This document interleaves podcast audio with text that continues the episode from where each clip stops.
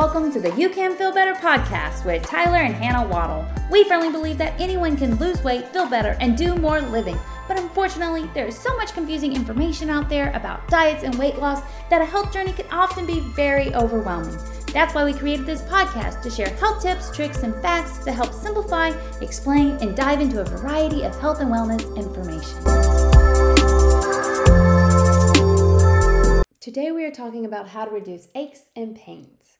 In an article from Mayo Clinic, they found that up to 60% of individuals may experience pain each month, regardless of age and sex. Low back pain and migraines are top contributors to years lived in disability, and pain related treatment costs are approximately 3% of the gross domestic product per capita, which is more than the cost related to cancer and cardiovascular treatment. So we're spending more on pain related treatment than cancer and cardiovascular treatment.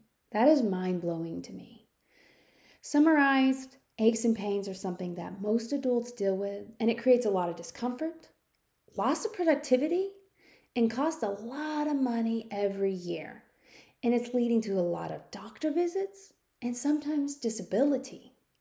So let's figure out ways to reduce these aches and pains. It's a huge issue. But some of these aches and pains are reducible and sometimes completely eliminatable. It depends upon the type of aches and pains, it depends upon what's causing it. But some aches and pains you can get rid of completely.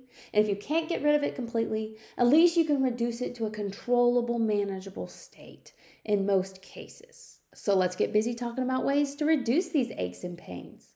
First, we're going to talk about what you eat. And if you caught the episode about gut health, you're probably going to agree with me that what you eat really does affect how you feel. If you haven't had a chance to go listen to that episode, make sure you go back and listen to it. We kind of dove briefly into how gut health really affects your body. If you're listening to this episode and you don't agree that what you eat affects how you feel, then I'm just to save you some time. You probably just want to turn this episode off and go on about your day because I'm about to just waste your time. If you don't believe that what you eat affects how you feel, then the rest of this episode is to be a huge waste of your time. So if you're still here, I am believing that we're on the same page. That you believe, or at least you want to believe, you're starting to believe that what you eat really can affect how you feel. Now, we're just going to briefly jump into this, and we don't have time to cover all the details. If you want to go a little deeper into this, make sure you check out our course, Aches and Pains Be Gone. It's a five video course that just dives into different areas of things you can do to help you feel better and reduce aches and pain. If you want more information on that, make sure you go to waddlehealthandfitness.com forward slash aches and pains. That's aches and then in the letter pains. waddlehealthandfitness.com forward slash aches and pains. And that's going to give you more information about our course where we take five days, or you can do it in one day. we take five video lessons and we dive into areas that can help reduce aches and pains. So let's jump into the abbreviated version now. And we're going to talk about foods to eliminate to help you feel better. So you can eliminate, and when I say eliminate, eliminate completely would be ideal. But like we always say, what you can do long term is better than what you can do one day or not at all. So when I say eliminate, if you want to sub in your mind reduce, as you can gradually reduce more and more of, perfectly fine to go that route. We firmly believe small habits add up over time and are going to get you the results you want and be more long term sustainable. So, eliminate as much as possible added sugar, refined foods, processed foods, and reduce the consumption of bad fats. That's going to be like saturated and trans fats, a lot of times found in fried and fatty meals. And you want to increase the consumption of good fats like unsaturated fats and omega 3s, especially things found in like salmon, extra virgin olive oil, coconut oil. Also, MCT oils are great for your body. You want to increase consumption of whole foods, so that's going to be a lot of fruits and vegetables, lean meats, lots of fish, and things basically that are on the outside of the grocery store that are fresh and more like how you would find it on a farm or at the garden. Also, reducing stress and tight muscles a lot of times helps with aches and pains. Things like yoga, stretching, getting a massage, that helps release those muscles, which can really trigger aches and pains. If you need more information about ways to stretch and help target certain areas, make sure you go to our Instagram account. You can feel better. It's you period can period feel period better. On that account, we reshare a lot of stretching ideas, and actually, the highlights are sorted to target specific areas. So if you have a certain area that's bothering you, you can watch resources on that or you can go to the general tab and watch resources for your whole body. So just depending upon where you need to work and target has a lot of stretching ideas to help you relieve your aches and pains.